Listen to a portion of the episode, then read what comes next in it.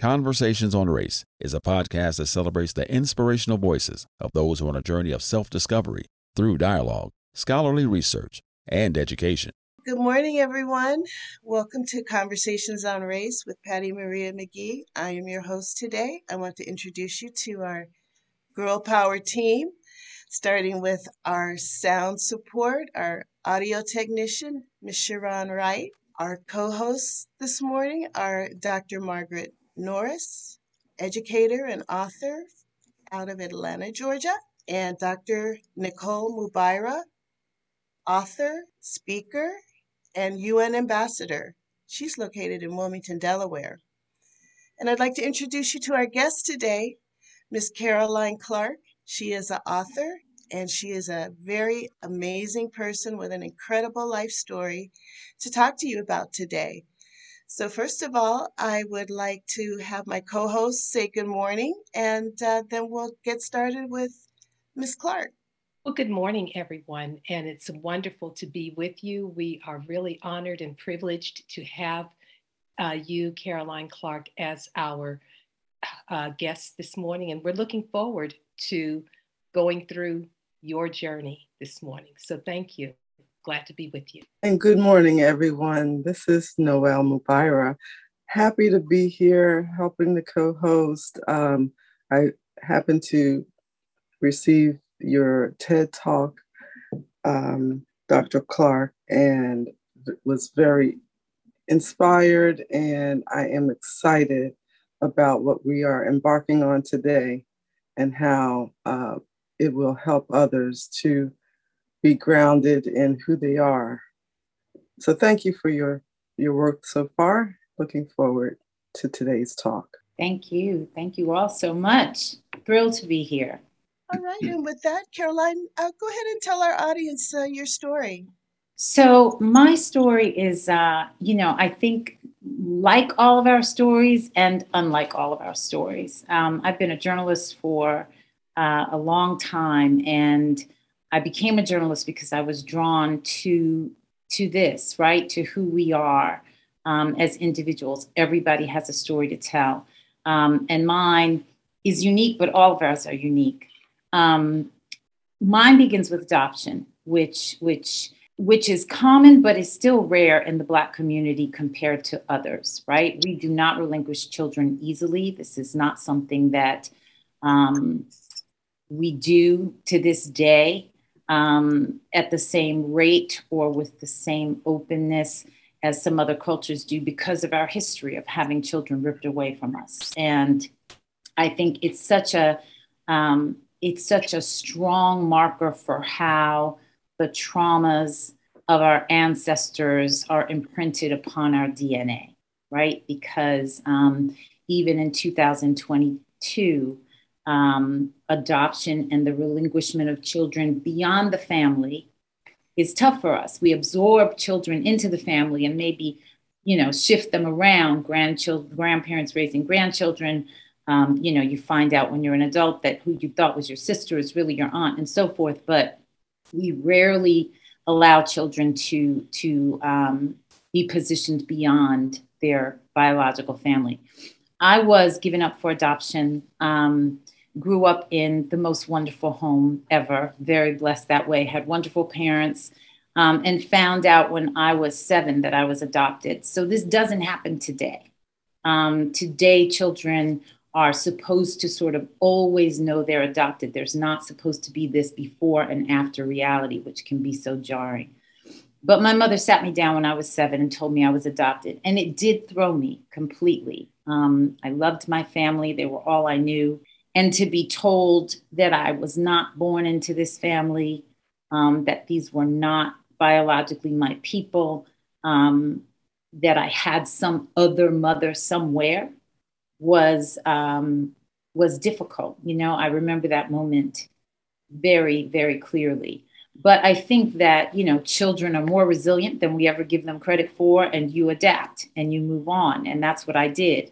Um, and I didn't search for my biological family. I really was very fortunate, felt very blessed. I think knowing that I was adopted made me feel extra blessed because when you're aware that you could have had some other reality somewhere, you assume that you bypassed some situation that probably paled in comparison to what you got. And so, you know, I just felt very fortunate to feel the family that I had. Um, I had a sense of belonging. My parents and my extended family, which was large, did everything, you know, as right as as families can, and uh, and I was content. But um, at the age of 37, I did go back to my adoption agency to get medical information because I had some um, mysterious um, ailment that had not been able to be diagnosed. Um, lots of joint pains and things like that that wasn't threatening my life, but that I just couldn't get a handle on and didn't know if it was genetically related or not.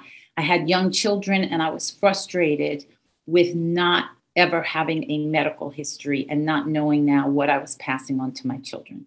So I went to the Spence Chapin Adoption Agency in Manhattan, in New York, to get that. I knew that by law, that was all they could give me anyway. And I didn't expect much. So I go in, and um, a social worker who happened to be a Black woman has this whole little report. She shakes this little pile of papers in front of me. And i am my mind is blown because i, I really I, you know how much are they going to tell you about your medical history? I knew my mother was very young.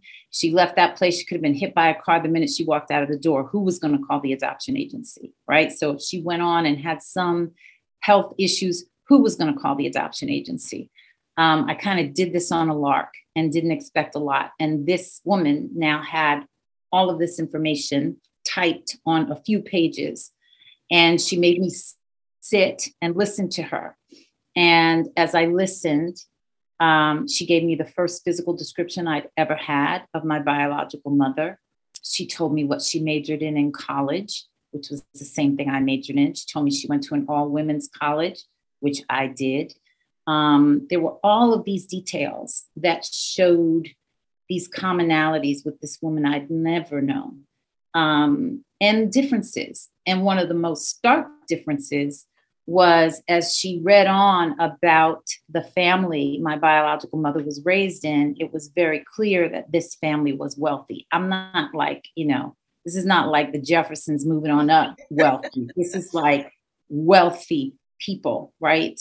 She's talking about debutante balls and maids and nannies and chauffeurs and world travel. And my mind is spinning because whatever I assumed I was born into, it was certainly not that. And one of the reasons is, you know, if I was born into wealth, why then did these people give me away? Right. And so in that moment, um, it was a searing moment because I, I, I was told always that my biological mother loved me and she loved me so much that she gave me away because she wanted me to have a better life than what she could give me. Um, now, even at 37, I, I was very clear that better life doesn't necessarily mean material things, but this just did not make sense, right? It just didn't make sense. And so um, it was a really daunting moment. Um, as a journalist, I walked out of that place and I started clicking through those details in my mind. And I thought right away, I can go to Ebony Magazine's archives and find out who these people are. There's not that many wealthy, wealthy people in the mid 60s in the United States of America. And, and whoever they were, they would have been in Ebony Magazine, right? So um, I worked at Black Enterprise. I knew people at Ebony cold and could just pick up the phone. Um, so that wasn't going to be difficult. But, you know, as I drove, I really got fixated on this family um, that was described in great detail at the time I was born, these parents who, you know, it was murky description, but I, I assumed there were an entertainment somehow based on the level of wealth, based on the things they said. Um, there was this firstborn daughter, my my biological mother, um, who was adopted interestingly enough, within that family, um, it was actually her aunt who was raising her because she'd been orphaned at the age of three. She had a younger sister who was biological to those people. It said she was musically gifted. Um, she had an adopted brother.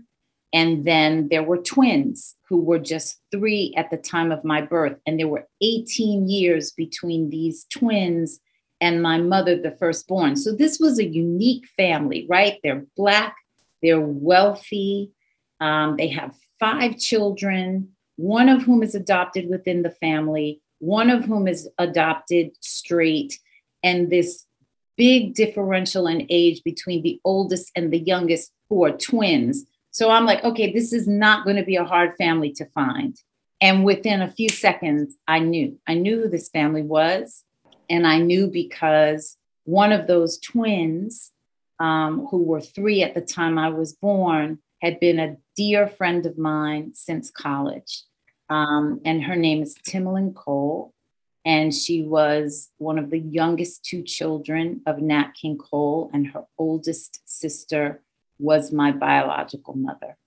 Um, so you know, it, it, was an extraordinary moment, and um, and the book, uh, which you know, Cookie's over here looking over my shoulder. This book, Postcards from Cookie, um, was a memoir that um, recounts that that whole thing and my life with my parents who raised me and my coming to know Cookie and um, and the rest of the Cole family and moving into this space from you know having a sense of who you are that's based on where you're raised and the people who've given you their values and their belief systems and, and their expectations. And then coming to know this whole other reality, which is biological but foreign in many ways to you. Um, but you come to understand that the prayers of those people and the hopes of those people and um, the genetics of those people are imprinted on you in ways that you never would have imagined. Um, you know, it was just an extraordinary experience. And I have to be honest, as a journalist, you know, the last story I ever expected to be telling was my own. Um, that is just not what I planned to do with my career. I went into journalism to tell other people's stories and, and am much more comfortable to this day um, doing that than, than telling my own. But I felt it was really important to tell this story um, not at all because of the celebrity connection although you know let's be real in in this day and age in america that's how you get stories published. But i knew that the pieces of it that would be most meaningful and resonate really have nothing to do with the celebrity or the fact that you know nat king cole was was my grandfather. That is a wonderful thing. Um, but the parts of it that resonate for everyone, whether you're adopted or not, is the fact that every family is constructed on a foundation of secrets and lies. Um, you know, there are so many things that we don't know and we don't share with each other. Um, usually, with the best of intentions, you know, we're trying to protect people, we're trying to honor people, we're trying to safeguard things that we think might cause hurt or harm. Um, and so there's great value to that, but ultimately those things fall apart usually. Um, and they do come out. The truth rises from the ashes almost always. And we have to deal with these things better um, because, you know, I, I think they do make us who we are. And it's more helpful to understand all of what we are to the degree that we can than to go through life with these question marks or these mysteries or these um, you know doubts that we're not even sure where they come from or why they exist. And others around us may know but may be afraid to um, validate or go there. And so many of them when we're black you know really have to do with race and have to do with our mixing, right? And and the fact that um, we are all mixed in some way, shape, or form. But there's trauma associated with a lot of that. Um, I was raised by Black parents and uh, told specifically that my biological parents were Black and that all of my grandparents were Black. That was a huge detail for me as a child being told I was adopted because looking physically the way I do, I was often questioned What are you? What are you? What are you? And my answers never seemed to satisfy to this day. You know, people, what are you? And I just say black, right? I'm not the one trying to come with like a whole explanation. And people are never satisfied. No, no, really, what are you? Where are you from? Where are your parents from? No, no, where are they really from? You know, this kind of thing. And especially when you're a child, you know, that's just disconcerting, right? You have your answer. That's what you've been told being questioned beyond that is is a hassle but it also causes self-doubt and so you know i think being raised to believe that my biological family was black like the family i was raised in was really helpful to me because i already had this question right where did i really come from who am i really it was helpful to not have the answer to my race be complicated. But of course, you know, as an adult, when all this happened, I, I also discovered that I was my biological father uh, is white. Let's take a break right right there because we talked about the book, we talked about your journey, but we didn't talk about the DNA test that that led us here. But there's we're about at the 20 minute mark, and the show is uh, 30 minutes. So there's one other irony that I wanted to share with our audience. Sharon, could you go ahead and post that image? I was introduced to uh, Caroline Clark through a mutual friend, and when she told me about Caroline's family story, I couldn't believe it. This is Caroline's mom on the cover of Ebony magazine in July 1966, Carol Cole, and you can see the label was there. Nat's daughter is prominent actress. Well, the other article up in the upper right hand corner that says How I Lost 180 Pounds by James McGee, that's my father. So, what were the odds of her, Caroline's mom, and my dad being on the cover of Ebony magazine on the same month at the same time.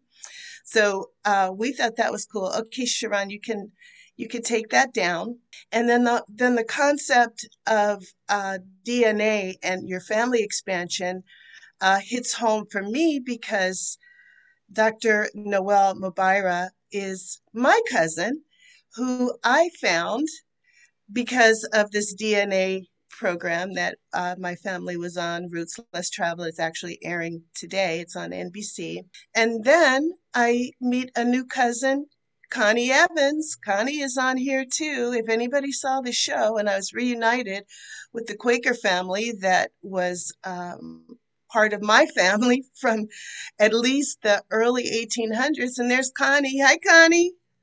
So we've adopted Connie. now she's part of our family.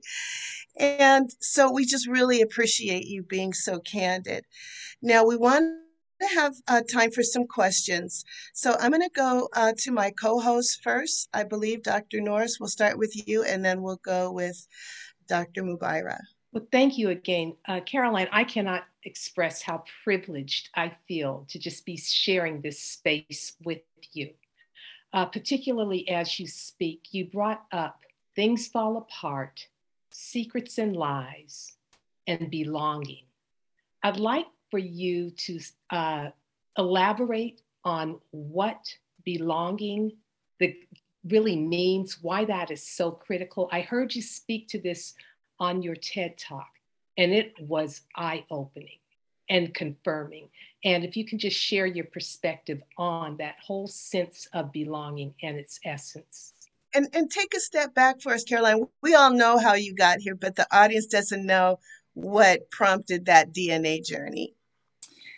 Thank you both. So the DNA journey, let me just quickly say, and this is uh, this is the aftermath of the book. Um, some years went by, and my son, for his 20th birthday, all he wanted was a DNA test, and so I gave him one. And um, lo and behold, you know, a couple months went by. You know, 20 year olds, he didn't rush it rush it in right away. So he got it done. He got the results, and within 48 hours, he had identified my biological father um, and sent an email and made contact. And any of you who, who has done DNA and found relatives, I know you all, um, Patty and Noel, and you know, it is, it just, your life can shift in a moment. And um, that happened again in the case of my biological father. Um, he was, uh, he is uh, a white Jewish gentleman, Stanley Goldberg, lives in California, never knew that Cookie Cole was pregnant uh, by him, had no idea. She never told him. And so, you know, 50 some odd years later, uh, he gets an email from his grandson, my son. And um, as with Cookie, who I called out of the blue, he just embraced this. And, you know, we know this that's not a given that's not a foregone conclusion it's a hard thing to do so i was very lucky in that respect and very grateful um, to your question about belonging you know i think this cuts to the heart of so many things having to do with race having to do with um, genealogy having to do with everything that we confront really um, in society uh, at work in our families i mentioned that um, I felt very much a sense of belonging in the family I grew up in. Um, my parents made me feel that I was where I was destined to be, um, that I was where I was meant to be, that I was very much wanted. And um, I say this in, in my TED talk, and, and I really feel very passionately about it. You know, belonging is not something you can give yourself, right? You can have all the self esteem in the world, you can have all the confidence, um, you can believe in yourself and and have the capacity to fit in the space you're in but belonging has to be granted to you by other people right if you crash a party but nobody sent you an invitation and then you walk in the door and the whole time you're there people treat you like you just weren't supposed to be there you can't do anything about that right? So i think it really cuts to sort of our our struggle as um, particularly as black people in this country is that we have never really been given that. So to whatever degree we forged it we forged it on our own but we still struggle to have a sense of belonging here we didn't come here by choice to begin with and the gates have never been fully open to us um, so that we truly feel embraced and welcome. And, um, you know, genealogy doesn't necessarily automatically give you that either, right? People have doors literally slammed in their faces, have phones slammed down on them. It's, it's hard to open our hearts um, to each other, no less our homes and workplaces and, you know, families and so forth. But um, when we do, truly do, um, the potential rewards are are so far beyond anything I think we we can even imagine. Thank you for that, and and Dr. Mubaira. Thank you for that. I was actually asking, thinking of some of those same questions that you just expounded on concerning belonging and, and um, how you would adjust to your new identity. It's a, it's a new sense of self. Um, and my other just a side question was how was it that you said you actually became friends with uh, someone three years older that turned out to be your sibling is that did i get that right so she i, I know it's complicated so no worries it's um so my girlfriend from college turned out to be my aunt so um, wow. Um, I met her when I was a senior in high school looking at colleges. She was already um, an, a student at Amherst College. I was looking at Smith College, which is eight miles away. And our boyfriends were best friends um, at Amherst College. So we met through them, and Tim and I became friends. You know, we went all through college. After college, we remained friends. Um, she was a couple years older than me. She moved to New York eventually. I was here. She was at my wedding. She was at my graduation from um, graduate school at Columbia. And, you know, we, we genuinely remained very close friends. Um, at 16, I was a freshman in college, and her boyfriend, my boyfriend, and I, her sister, her twin, Casey, and her boyfriend, we all went to see Natalie Cole in concert in uh, Boston.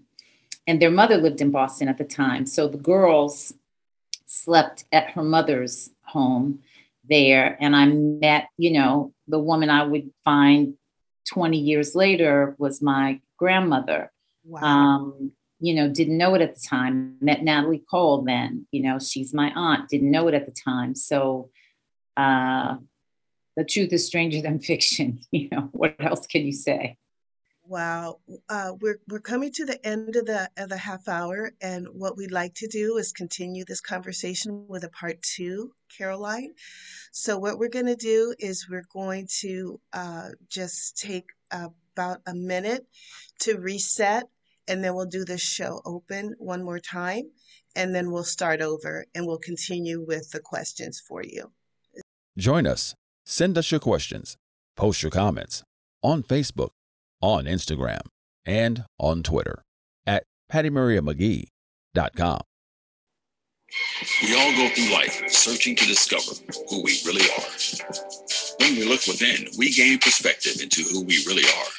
Who were our ancestors? those men and women upon whose shoulders we stand. Conversations on Race is a podcast that celebrates the inspirational voices of those who are on a journey towards self discovery through dialogue, scholarly research, and education. Let's enjoy our uniqueness, make strength of our weakness. Every episode of Conversations on Race will explore a true life story through the lens of a unique family history. Any questions about DNA, genealogy, census data, and oral history? Join us. Send us your questions. Post your comments on Facebook, on Instagram, and on Twitter at Patty Maria McGee, the inspirational voices we hear on this journey called life. Conversations on Race with Patty Maria McGee, who we really are. Okay, thank you. It's our cousin. Yes, that we're cousins. So thank you, everyone, and for tuning in to this edition of Conversations on Race with our special guest, Caroline Clark. I'd like to thank our Girl Power crew, our sound support, our audio technician, Ms. Sharon Wright, our co host, Dr. Margaret Norris, educator and author out of Atlanta, Georgia, and Dr. Noel Mubaira, author, speaker, and UN ambassador. Uh, our special guest, Miss Caroline Clark, is the granddaughter of the legendary Nat King Cole, but the way she found out is probably not what you expect. So we're going to go ahead and open our discussion with Miss Caroline Clark. She was the first guest on our first edition of Conversations on Race. And now we're going to enjoy part two. Caroline, you were telling us about how about how you first met a woman who 20 years later you'd find out is your grandmother. Tell us more about that. I met Maria Cole at her home in Boston, and um, it was beautiful home. First of all, she she lived in an apartment um, there, and it was a larger apartment than any I had ever seen, um, and it was really really beautifully appointed. I, I remember um, spending the night there in a room that had been Timolin and Casey's when they were growing up. They, you know, they were twins, and there were twin beds with matching upholstery. The headboards were upholstered. The curtains were in fabric that matched. You know, everything was really very, very fine and beautiful. Maria had um, exquisite taste, but I was really struck by our meeting mainly because, well, let me just say this first of all. I was um, raised in a house with two parents who were educators. Neither played an instrument. um, or had particularly great voices, but love, love, loved music. And my father, in particular, just was an absolute music devotee. And Nat King Cole was one of his favorites. Now, he had a lot of favorites. There was Billie Holiday, Ella Fitzgerald, Dinah Washington, you know, Jimmie Lunceford. There were a lot of them, but Nat King Cole was high on the list. And our house reverberated all weekend, every weekend, with the stereo going nonstop. And I knew every lyric to every Nat King Cole song there was, not just the ones that we all know, like Unforgettable and Mona Lisa, you know. I knew them all. Um, I knew the obscure ones and do to this day. So, you know, Nat King Cole's voice literally was very, very present in my life for all of my life. Um, and so I was thrilled, you know, to meet Timolin um, at 16, and she was kind and she was lovely. And, you know, meeting her mother, her sisters, and so forth was, um, you know, what just made sense to me because I, you know, I felt like I knew them in a way. Um, but what was interesting to me was that her mother asked, she just peppered me with questions. Where was I born? And what did my parents do? And where did I grow up? And well, oh, that's interesting. You were born on Christmas Day. And what year was that again? And what hospital were you born in? And, you know, at 16, I just thought, wow, I'm so flattered, you know, that this woman um, is just so interested in me, right? Because who am I? I'm nobody. I'm a 16 year old girl, you know, one of her daughter's girlfriends. But her questions were so specific and she was really interested. Um, and I would come to find out, you know, many, many years later that um, Timolin knew I was adopted and she knew I was born on Christmas and she knew I was from New York. And I think those pieces, you know, coupled together with maybe some similarity, I was the right age, you know, all of these things. She had said to her mother, you know, I, I wonder. Obviously, she couldn't know. Um, and I guess when her mother saw me, it piqued her interest enough that, you know, she tried to drill down on some of those things. Um, so well, let's talk about your uh, background as a journalist. I mean, this is an amazing story. It, it's almost like a, a made for TV movie. Uh, you were a, a, a journalist and an author before you started this DNA and genealogy journey. So you uh, just wrote another book called Take a Lesson, and, and you, uh, you this book was sort of an out pouring from the work that you did at Black Enterprise. You compiled a lot of the interviews. A lot of us uh, are would like to be authors. Um, tell us how you went from being a journalist to publishing for Black Enterprise Prize's book publishing division, and what advice do you have for Black authors and writers? Well, thank you, Patty. I just love you for holding up the book. what we all do as authors all day. We walk around with our book on our head, right? So I love you, Patty, for doing it for me. Um, I love you too.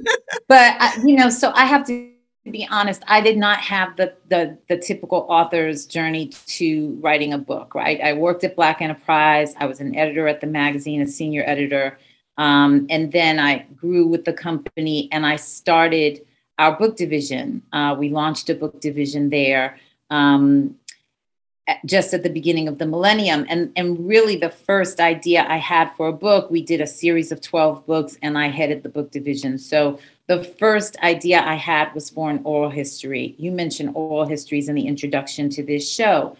I am a enormous fan of oral histories. Um, my family and I lived in West Africa for a few years when I was a child. My father was teaching there, and um, and my and my parents were, were, very much steeped in African traditions and this whole notion of the griot and the way our history was passed to us down through the generations, whether we were allowed, taught to read or not you know, we really took great care with our history.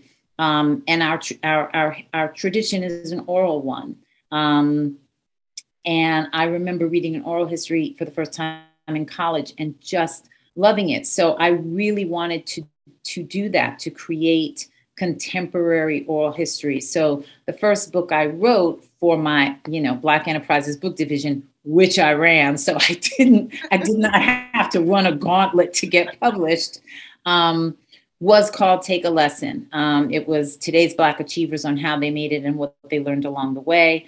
Um, and that book was published in 2001 um, and included oral history from um, people like Johnnie Cochran, who was O.J. Simpson's attorney, uh, the late great Johnnie Cochran, Spike Lee, the filmmaker, uh, Kenneth Chenault, who had just been made CEO of American Express at the time, um, and and a lot of people whose names you know, and then a lot of people whose names you don't know. And and I I always have been really fascinated by you know the stories of the people whose names we don't know oftentimes they're far more interesting than the ones of the people we do so honestly what happened with this book is that um, just last year uh, there was a black publisher Munson Steed wanted to republish that original book because it's now out of print, it's 20 years old.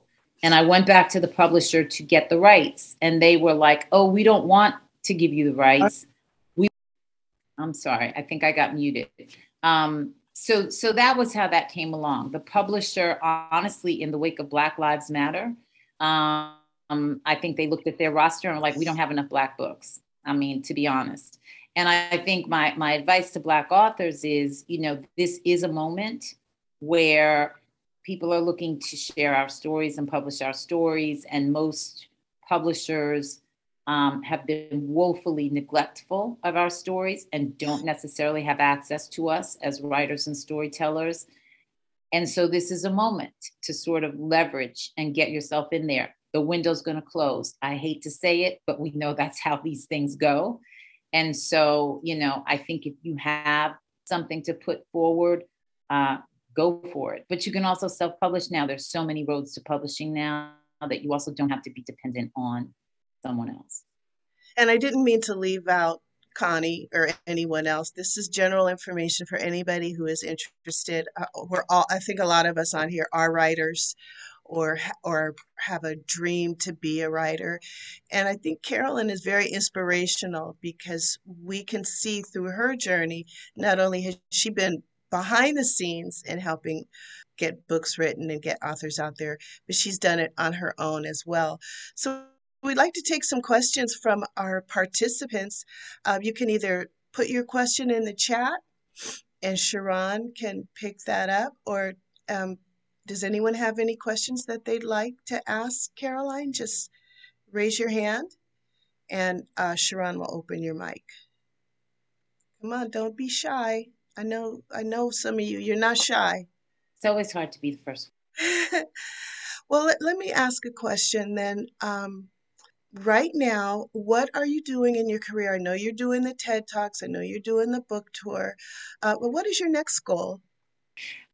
Well, my next goal is for all of us to move beyond COVID and get to a place in the world where, um, you know, where we can move with a little bit more certainty and confidence through the world. Um, take a lesson. This new book um, there's there's actually been a, a, tremendous amount of interest so so that's going well thank god um, and you know interest in postcards from cookie continues to endure. Honestly i, I would you mentioned sort of um, it seems like a postcards from cookie seems like a natural show movie something. Um, and i really would like to see something like that happen. I'm not sure in what framework, but I think it's really important to illuminate um, this story and stories like it because reunion is something that is happening so much more. Um, and it oftentimes doesn't go well. So I think um, a story that shows how well it can go, even when it's still difficult, um, would really resonate and and be fascinating for people. And um, I, I, I shy away. I, I wrestle with the celebrity piece sometimes because I think it can draw people to you, but it can also keep people at a distance. Um, but I do think it's unique, and so it, it adds nice element. Um, I'm working on other books, um, both ghostwriting for others and my own. Um, and oral history is is something that I continue to to want to focus on. I think even in a video age, there is something about absorbing someone's words on a page and bringing them to life in your mind that's very powerful. Um, and so I, I do hope to be able to continue to do that. Yes, you are an, an inspiration. Okay, we have a couple questions. I see uh, Alma has her hand raised, and then Malachi. Thank you so much for sharing this story, Caroline and, and Patty, for bringing her to our group this morning. Um, I think I my first question was when your voice was muted, I didn't hear the rest of your story about your first publisher and what happened then. So that book, uh, the original Take a Lesson book, this this is really a second edition. Mm-hmm. Um, I led that division of Black Enterprise essentially, and so you know I, I was able to pretty much publish myself. But um, the book, you know, the book was impactful, and I think that the fact that all these years later, twenty years later, there's another edition of it that that is also proving to be impactful says a lot about our hunger for these stories. Mm-hmm. Um, it was interesting, you know, Spike Lee was in the first book, and Malcolm Lee. We have cousins on this call. Um, the filmmaker Malcolm Lee, who made, you know, um, The Best Man and and just did the Space Jam movie, uh, is Spike's cousin. And so there, there are some of those pieces in this book. Um, you know, Janai Nelson, who is the rising head of the NAACP Legal Defense Fund, replacing Sherrilyn Ifill, She's in this book. Her the woman who hired her originally when she was still in law school at UCLA, Elaine Jones, headed the LDF then. She was in the first book. So, you know, showing that sort of graduation, evolution of, of us and our successes is an interesting footnote. Oh, good for you. Yeah. Amazing. Are you still at Black Enterprise? I'm sorry? Are you still at Black Enterprise? I left Black Enterprise after uh, 28 years. Uh, I left at the end of 2020 mm-hmm. to, to just focus on writing. Every book I'd written, I'd written, you know, while I had a full time job. I decided to see what a book looked like if it was actually what I was mainly doing. Um, so so right now I'm just focusing on those things. Okay, thank you. And Malachi? Greetings, um, Patty, my big sister, my beloved big sister. Uh, I am so glad to be on your podcast. Uh, I I wanted to uh, take another step to show you how much I love you by being on your podcast because we never get to see each other. It seems like, uh, especially during the pandemic. And um, uh, I apologize to everyone uh, for uh, not having my face on the screen. I am just, I, am I'm, I'm, I'm multitasking and I look like a hot mess and I'm, I'm, I'm too, I'm too vain to uh, have my face on the screen right now. Uh, but Miss Caroline, Caroline Clark, um, it is such an honor and pleasure to share space and time with you. Um, I was really fascinated by the flyer promoting this podcast because, uh, uh, well, for a number of reasons, and, and particularly uh, your experience uh, with Black enterprise. Uh, I view much of the world and uh, issues of race through the prism of commerce and trade. And um, I just could not resist the opportunity to get on here and ask you, you know, what was that like? You know, and and and and what are perhaps you know some of your thoughts on um, you know on how uh, commerce and trade um, uh, relates to closing racial wealth gaps in America, and you know, uh, you know, how do we, you know, how how how uh, do you think about uh, speaking on issues of race? Because sometimes it's you know it's it's it's taboo to to talk about race when we discuss commerce and trade because we do I think you know, as Black people and and uh, uh, you know people who who work in the business space, uh, we do tend to have a you know positive, you know upbeat, you know type of of of thinking. You know, there are some of us uh, who are uh, you know a bit more um, uh, vocal about racism but you know how how how do you how do, how how have you managed to kind of navigate through that uh, world where it's difficult to talk about race because you don't you know you you want to uh, promote you know what we're capable of. We we stand on the shoulders of giants but there's also systemic racism. Um, how have you navigated uh, through that, or have you have you had those you know experiences um, in in your journey at Black Enterprise? I hope that makes sense. I, I yeah, I hope I if I if I if I'm not answering you, you know, just cut me off. Can you hear me now? Yeah, okay. Um, I keep getting muted for some reason, but um, thank you for the question, Malachi, and and your picture looks great. Just so you know, no worries there. Um, but um, if I'm not answering you, just just redirect me because I want to be sure I do. Um, you know, I, I think in journalism there were very few black role models. I didn't know any journalists. Um, and other than the black media companies, this was in the um, early 90s. Um, at the time, Ebony, Ebony Jet, Black Enterprise, and Essence um, you know, there were one of us, maybe, in newsrooms. Pick your newsroom from your local paper to large urban papers to, you know, national um, news media. So um, I think Black Enterprise was was a was a real gift for me because I had, in the few jobs I had before then, I was the only Black person. Um, offering content in a role as a as a reporter or a writer um, anywhere I worked. Um, and because Black Enterprise was specifically about Black business, you know, Essence was fashion and women, and Ebony was lifestyle and entertainment and family and so forth.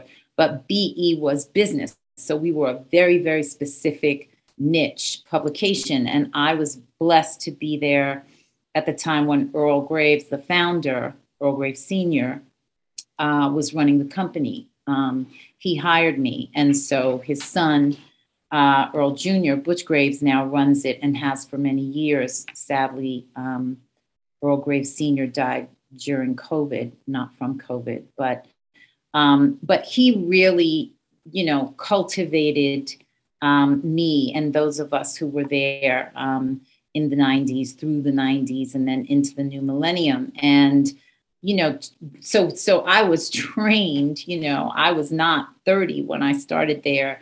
Um, and so i was sort of raised in this mode of only focusing sort of focusing on our progress as a people through the prism of business and our um, evolution as entrepreneurs, moving into corporate America, rising in corporate America, um, you know, and, and becoming mentors in that business framework and focusing on the need for us to develop generational wealth, right? And, and to me, this whole discussion around race and success and leadership in a work framework when everything at the end of the day is business um, is about cultivating generational wealth, which to me is the thing we have to be most concerned with as a people. Um, and so, you know, it has it hasn't been difficult for me because it's what I've always had to do. It was my job, um, and so I really, I think starting the book division, starting Women of Power, which is a brand I created at Black Enterprise um, that focuses on um, nurturing and celebrating Black women who um, whose ambition is to rise and lead in business. Um, all of that really was about, um, you know, sort of establishing and furthering our presence um, in these spaces um, where we were locked out for so long and really in, in the last 30 to 40 years have made tremendous inroads, um, you know, but are still facing tremendous odds. Well, I, I thank you for that, Caroline. Thank you for your questions. Um, one of the one of the most important things you mentioned, you talked about generational wealth and, and building that legacy or building that bench. We have uh, Dr. Angela Williams on.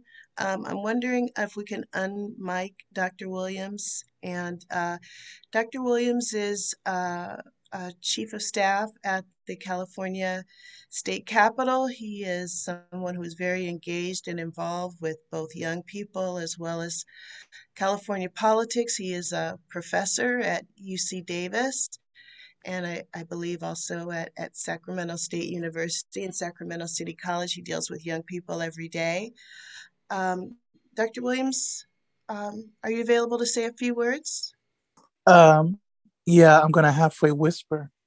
Um, so yes, everyone who's encountered Patty recognizes that she's your personal publicist, and anything you've ever done, she remembers it. So thank you for all of that, Patty. Uh, I'm really just a fan um, uh, of your work, Carolyn. I think that uh, growing up, I'm a '70s baby, so our house was about you know African Americans and the struggle, Black Power, all the rest. So um, have read your work and the work of Black Enterprise and Ebony and Essence, you know, as foundational. So first, just wanted to thank you for that.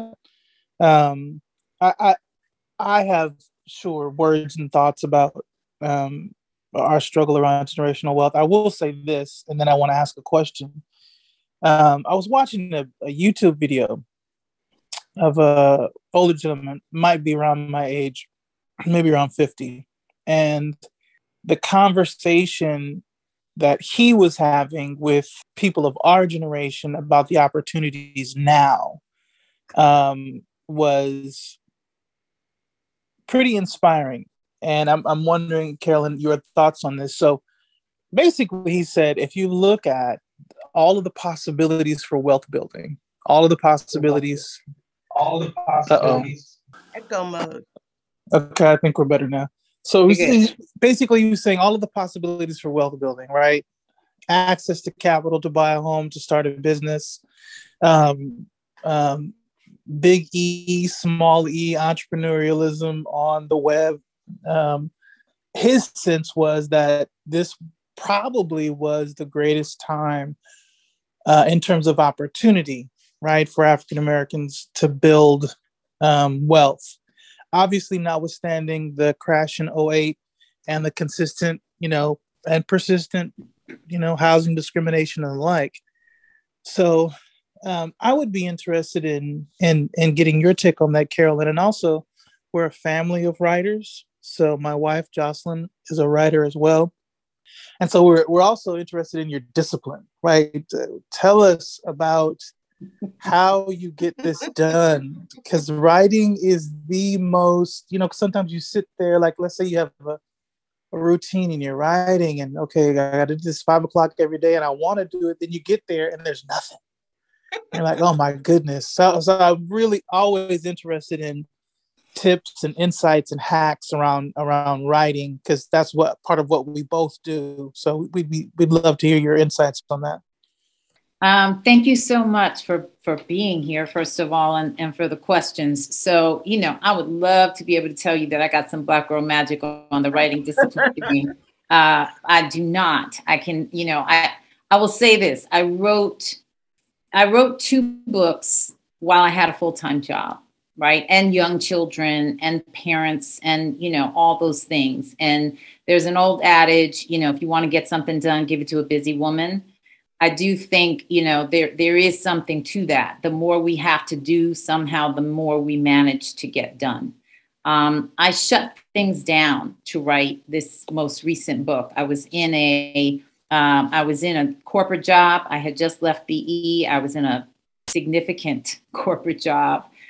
Um, it was COVID and life was strange. And I left the job um, early because the opportunity came along to write this book and they needed this book in four months. Now, I had never written a book in four months and I didn't know if I could, but I knew that I could not while I had a full time job. And I really wanted to write this book because I had written the first one. So, um, so I took a header and I left that job to devote myself to this practice fully. And I knew that if I was going to do that, I couldn't do that for just one book. So I'm now working on others like you said, it's it's tough. Now, I will say there's a writer um, whose oral history is in this book. Her name is Veronica Chambers. I am a huge fan of hers. Um, she wrote a memoir, it's a debut novel called Mama's Girl many, many years ago, and she has written 36 books since then, um, and in like 25 years. So you do the math on that. It's more than a book a year. Um, she has a child, she's married, and on and off, she has other jobs, big jobs. She now works at the New York Times in addition to writing books. She's written um, books under her own name and books that are not under her name. She wrote Michael Strahan's memoir, she wrote Robin Roberts' memoir, she wrote the chef Marcus Samuelsson's. So she's written some very big books and some bestsellers. She told me, um, and I share her hacks because I don't really have my own, that um, she is a big believer in sitting down at the same time, if she can swing it every single day, and just positioning herself in front of whatever your mode of writing is. You know, Toni Morrison still wrote longhand on on pads, um, and that might be your jam too. But whatever it is, your laptop, your computer, your whatever, just literally, you said the word discipline make a discipline out of it, like you would meditation, like you would prayer, like you would exercise, fill in the blank, right? And same time every day, put yourself in that seat and don't get up. Just don't get up, whether it's 30 minutes, whether it's an hour, whatever you've got. And whatever you produce in that time, you will produce something. It may not be everything you'd hope to. It may not be something you ever use, but you will produce something. And the more you do that, the more your body will sort of just kick in. Um, Shonda Rhimes is somebody I, I, admire tremendously. She doesn't believe in writer's block. Hmm. She says she just doesn't believe in it. She also believes in this discipline of just doing it. Just do it, do it, do it. And, you know, some of it you'll use, some of it you won't but you will be doing it. So I, you know, I, I don't know if that's helpful, but um, I'm like you, always looking for hacks because I don't, I don't have them on my own. Um, so that's helpful in terms of, um, you know, wealth creation and this sort of thing for for us. Um, I do think the generational wealth piece, as I said before, it is so critically important and we are doing more. We are taking advantage of this moment. More of us are becoming entrepreneurs than ever before. More younger people are becoming entrepreneurs than ever before. More Black women are becoming entrepreneurs than any other group. Um, and so I think we are increasingly sort of harnessing um, the courage and the will to self actualize and not depend on other people to make it happen but I think we need to be careful not to get into a this is better, this lane is better than that lane. This lane works, that lane doesn't. We have to make it work in every way possible, everywhere possible. But I think we also have to do a better job of really intentionally focusing on what we already have. It may not seem like much, but it's something. And if we can preserve it and pass it on, whatever it is, as opposed to losing it, and not passing it on you know we we have lost we continue to lose an enormous amount of generational wealth in the form of property in the form of basic, basic um, holdings that um, we lose because we do not do estate planning. We just don't. We die and we hope or think or whatever, pray that it's going to work out and the people we love are going to get what we intended to them to get. It doesn't happen. You know, in my own family, um, you know, educated people who knew better just couldn't do it, just didn't sit down and commit to paper and um, leave documents with people who would be able to carry them forth. Some did. And those who did, you know, were able to sustain these things. But those who don't, you can have a whole lot and have it go to the government when you don't have an estate plan. That is such a good point. And we are running out of time. Um, and I think we'll have Dr. Joaquin Wallace on to talk about that estate planning part. I think that's something that he wants to talk about. Good. And so we want to thank you so much, Caroline, for taking the time out of your busy day to speak with us today and be part of this uh, Conversations on Race podcast. Uh, also, I want to mention uh, Dr. Noel Mubaira's book is called Serving Your Way to Success and all of the books, uh, Dr. Norris's book, My Beloved Journey. Can you hold yours up, Dr. Norris? That's her launch book uh, about her journey raising three sons as a single mom. And if anyone is interested in any of these books, you can go to my website, pattymariamcgee.com, and I will get your request or your order through to the authors. And with that, I'd like to thank you all for joining us today and look forward to having you again during our next podcast episode. I'm Patty Maria McGee. Thank you for joining us today. Join us. Send us your questions. Post your comments on Facebook, on Instagram, and on Twitter at pattymariamcgee.com.